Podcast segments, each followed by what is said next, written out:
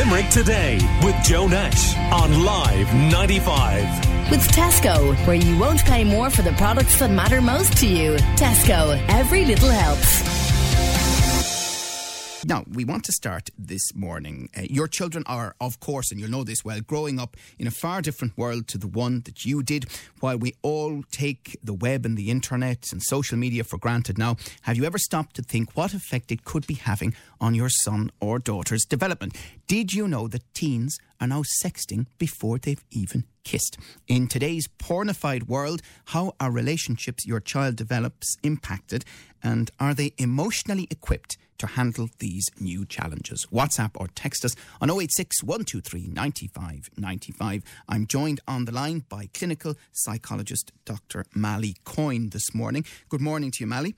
Good morning, Joe. How are you? I'm good, thank you. So, am I just a little bit old fashioned, or does sexting before even a first kiss among teenagers seem a bit bizarre to you too? Oh, completely, absolutely. It's really concerning, actually, that um, that teens have such access to online content that we, I suppose, never did when we were younger. So it's harder for us to understand it.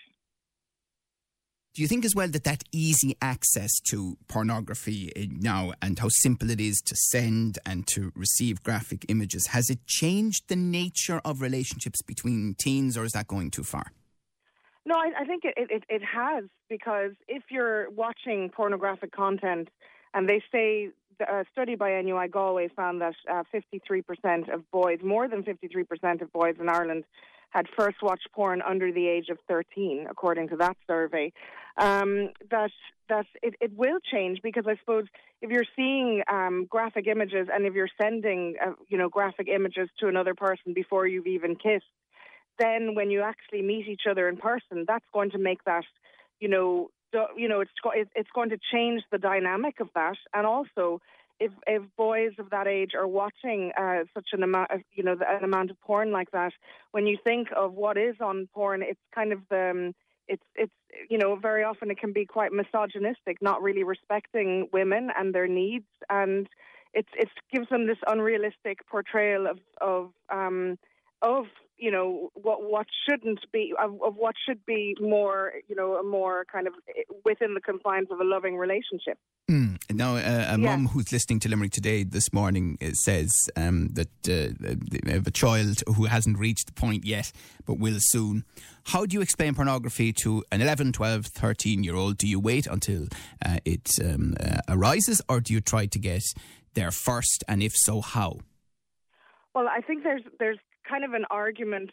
There's, you know, there, there's disagreement really about what we should be doing about this. I think definitely there's agreement about um, uh, helping children of uh, from a very young age. I believe from a very young age that conversation of sex, sexuality should be beginning from the time our children are very young.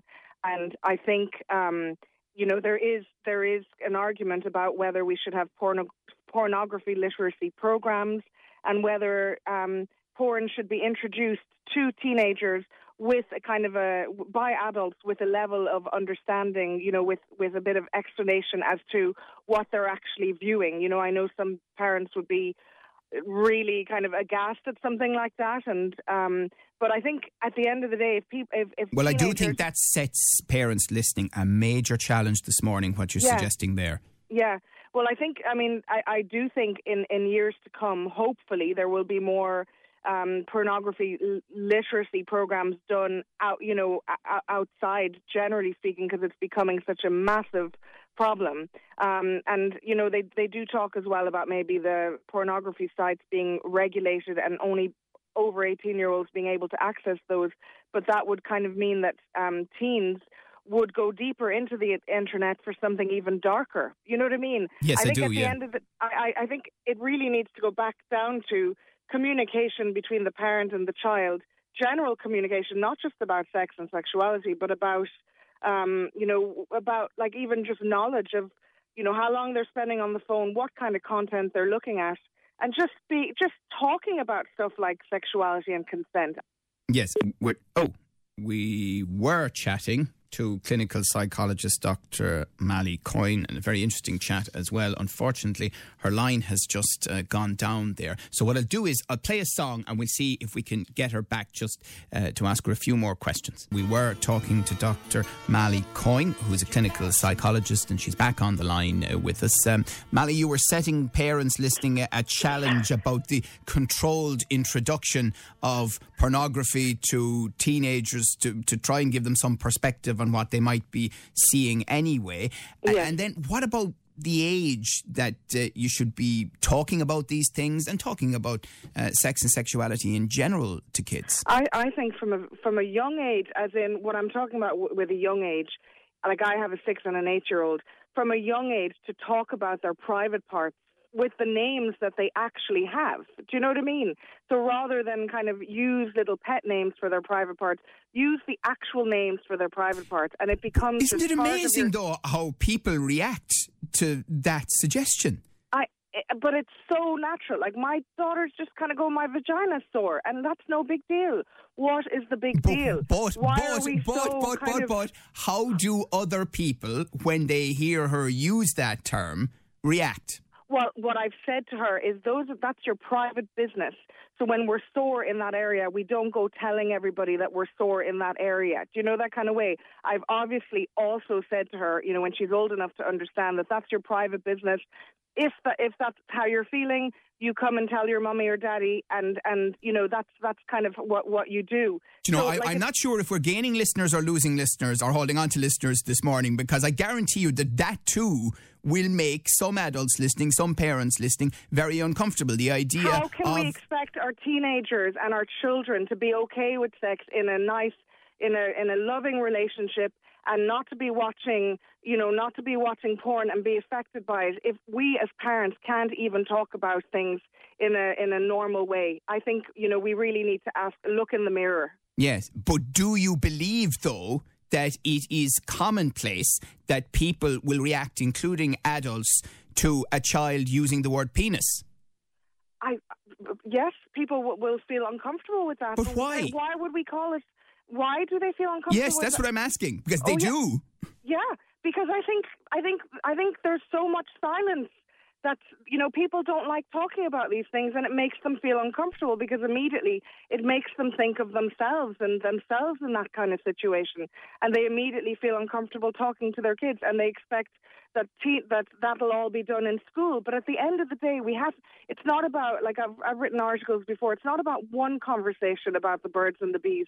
It's about continual you know, as they developmentally get older, bit by bit by bit, you introduce a little bit more. So now I've got an, an eight year old who I say to her, you know, mommy and daddy give each other a big hug, and that's how baby, that, or mommy and daddy who love each other give each other a big hug, and that's how babies come. And I talk to her about the seed and all of that.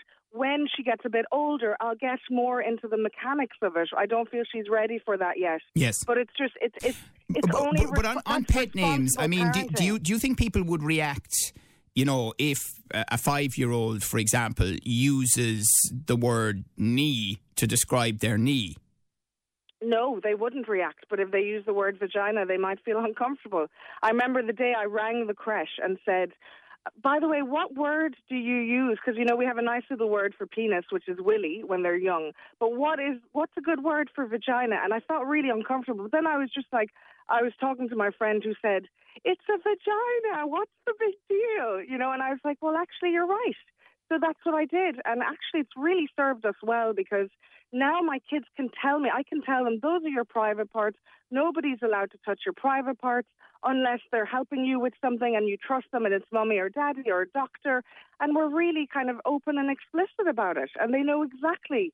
And then they can tell me if something goes wrong uh, or they feel uncomfortable, somebody tried to pull their pants down or something like that, then we can talk about it in a more open way. Yeah, no, no, it's interesting. Uh, you mentioned NUI Galway um, Yeah. earlier, and the, the study by Dr. Kate Dawson found that frequently viewing of Yeah. pornography is associated with sexual aggression in teenagers, but only in those who already have these negative tendencies. What do you make of that?